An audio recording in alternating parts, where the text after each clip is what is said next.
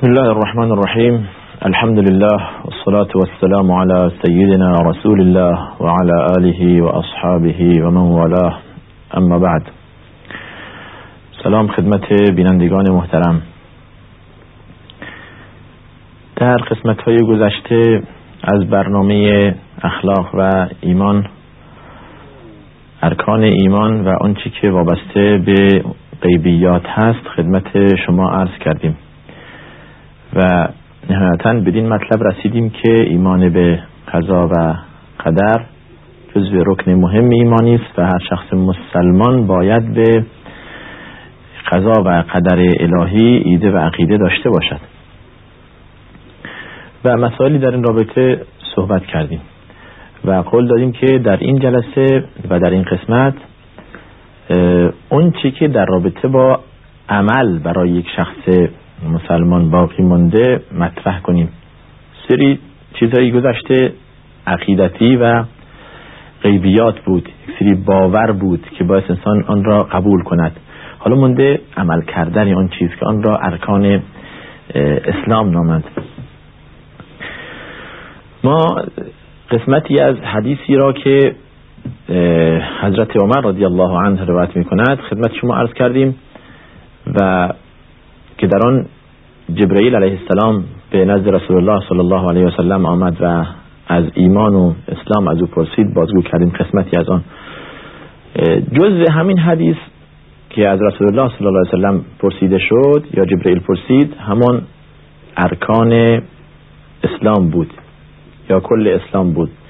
رسول الله صلی الله علیه و سلم در پاسخ به جبرئیل اسلام را چنین معرفی کردن الاسلام ان تشهد ان لا اله الا الله وان محمد رسول الله و تقیم الصلاه و تؤتی الزکاه و تصوم رمضان و تحج البيت ان استطعت الیه سبیلا. اسلام گواهی دادن به یکتایی خدا و به رسالت رسول الله صلی الله علیه و سلم و نماز بر پای داشتن و زکات دادن و روزه رفتن و حج خانه خدا در صورت استطاعت و توانایی است. این اسلامه. حالا ما بیایم این قسمت را بررسی می‌کنیم در اولین وحل رسول الله صلی الله علیه وسلم ایمان به خدا را عنوان فرمودند.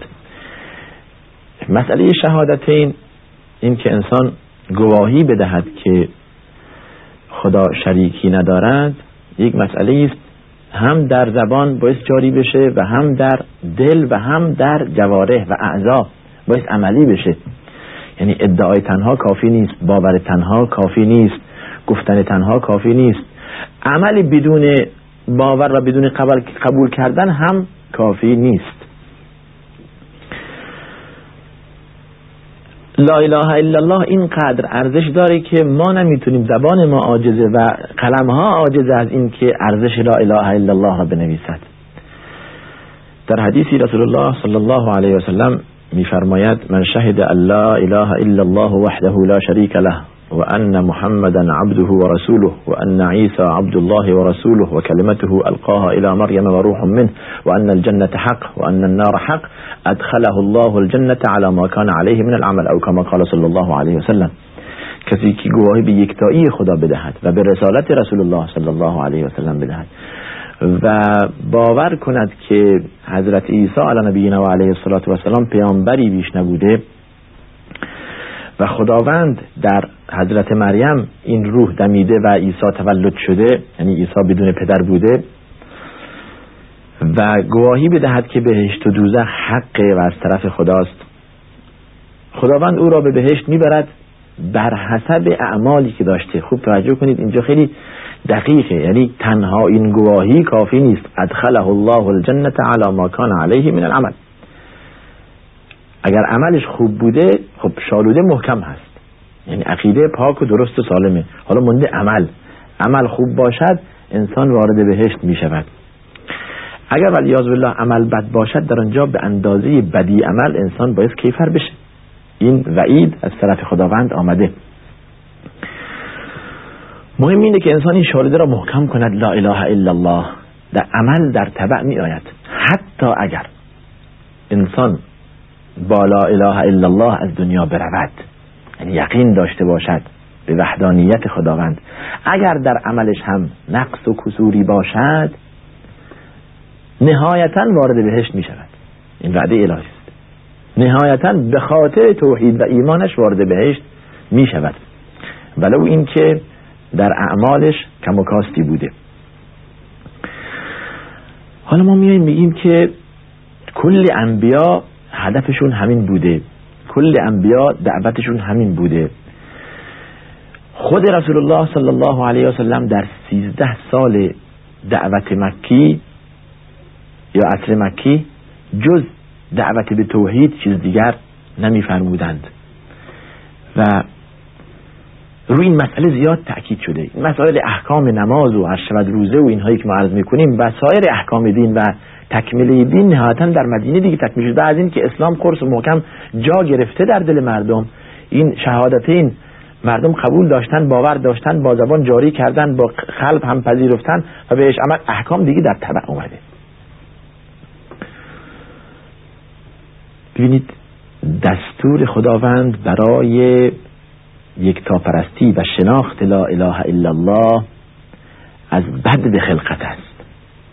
شما توجه کنید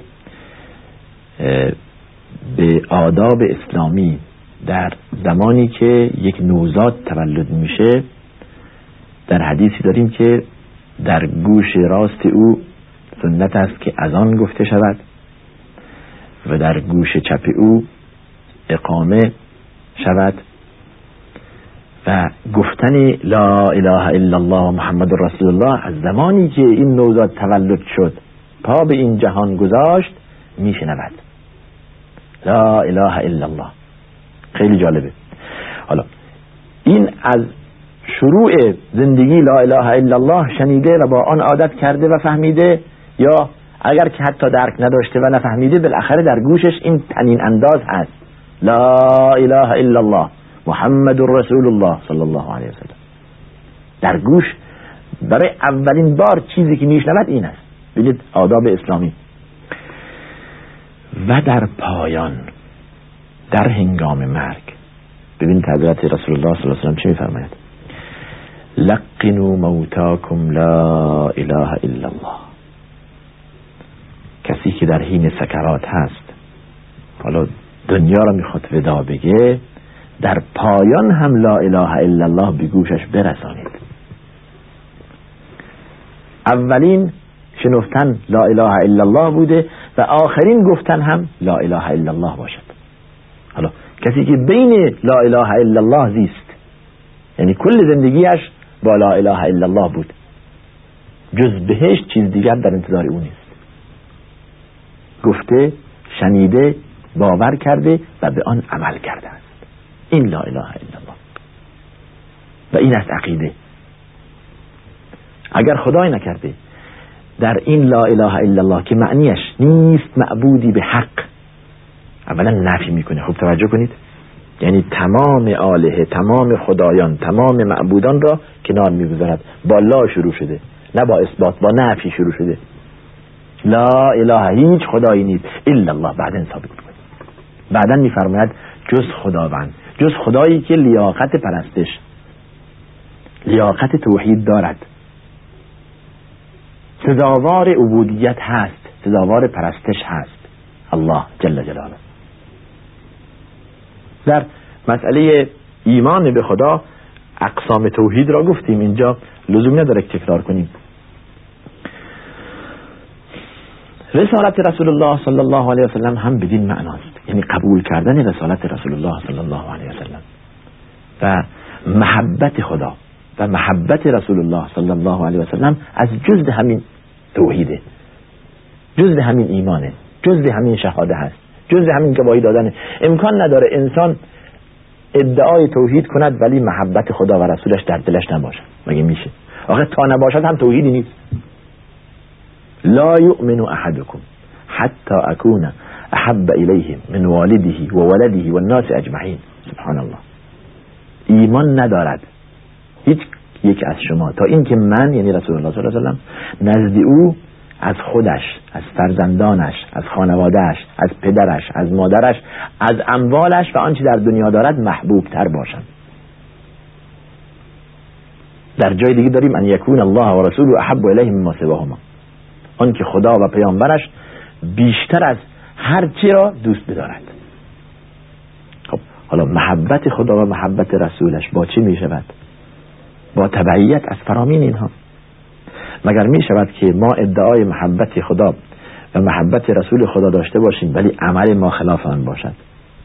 حرفی نیست انسان معصیت می کند ولی اصرار بر معصیت آن حرام است. ما کلا دستورات خدا را رد کنیم این مسئله هست حالا هر کس اهل ایمان باشد و ادعا می کند که خدا و رسولش را دوست دارد باید که فرامین را انجام بدهد. ان المحب در شعر ان المحب لمن یحب مطیع. هر کس که ادعای محبت کسی می کند مطیع کسی است که ادعای محبت او را می کند باید مطیع او بود. یا ایها الذين آمنوا اطیعوا الله ورسوله ولا تولوا عنه وانتم تسمعون. ولا تكونوا كالذين قالوا سمعنا وهم لا يسمعون. ای اهل ایمان از خدا و رسولش تبعیت کنید. مانند کسانی نباشید که گفتند ما میشنویم یعنی قبول می‌کنیم ولی در حقیقت نمیشنیدند و قبول نمی‌کردند. سرپیچی می‌کردند. مسئله دوم یا رکن دوم مهم اسلامی بعد از شهادتین نماز است. که صحبت های زیادی درباره شده است و شما هم زیاد درباره آن شنیده اید اهمیت این موضوع بگونه است که خداوند بعد از شهادتین آن را قرار داده. یعنی شما قبول کردید که خدا یکی است و شریکی ندارد و عبادت ها را کلا برای خدا قرار دادید و رسالت رسول الله صلی الله علیه و سلم را قبول کردید جملتا و تفصیلا. حالا مونده که اولین قدمی که برمیدارید اقامه نماز است. خوب توجه کنید این مسئله اقامه نماز فرق است تا نماز فهمیدن تا نماز را درک کردن. تعبیر حدیث و تعبیر قرآن خیلی دقیقه. اقام الصلاة. در, در اول در اول سوره بقره زمانی که خداوند متقین را معرفی می‌کند همین مسئله را میفرماید. ذالک الكتاب لا ریب فیه هدى للمتقین.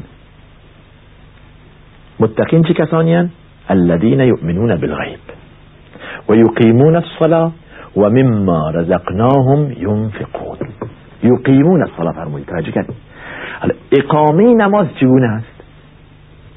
ما میگیم که نماز می‌خوانیم ولی خوندن نماز باید به چه نحوه باشد؟ اقامه نماز خیلی مهمه.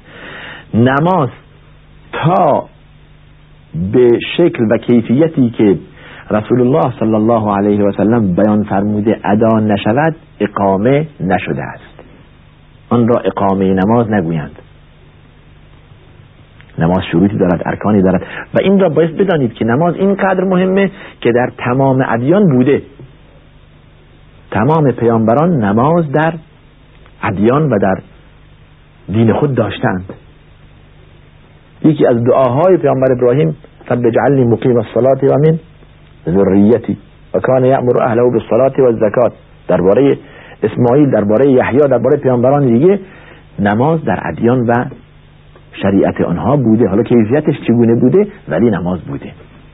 مهم اینه که نماز باید باشد در دین. حتی گویند نماز در دین به منزله سر در بدن است. حالا بدن منهای سر مساوی با صفر هیچ. دین منهای نماز مساوی با هیچ. الصلاة عماد الدین در حدیث داریم. نماز ستون دین است. دین به وسیله نماز پابرجاست. اگر اگر نماز در دین نباشد دین ارزشی نداره. دین با نماز ایستاده. استواری دین به وسیله نماز است بعد از شهادت ارتباط با خداوند ارتباط بشر با خداوند به وسیله این نمازه. روزی 17 بار شما جلوی خدا میستید. ایاک نعبد و ایاک نستعین. دعا می‌کنید. اهدنا الصراط المستقیم. الحمد لله رب العالمین. پیشانی را به خاطر خدا به خاک میمالید. این رابطه بین بنده و خداست. حالا چون که در اینجا وقت ما به پایان می‌رسه انشاءالله اهمیت نماز را در قسمت بعد عنوان خواهیم کرد.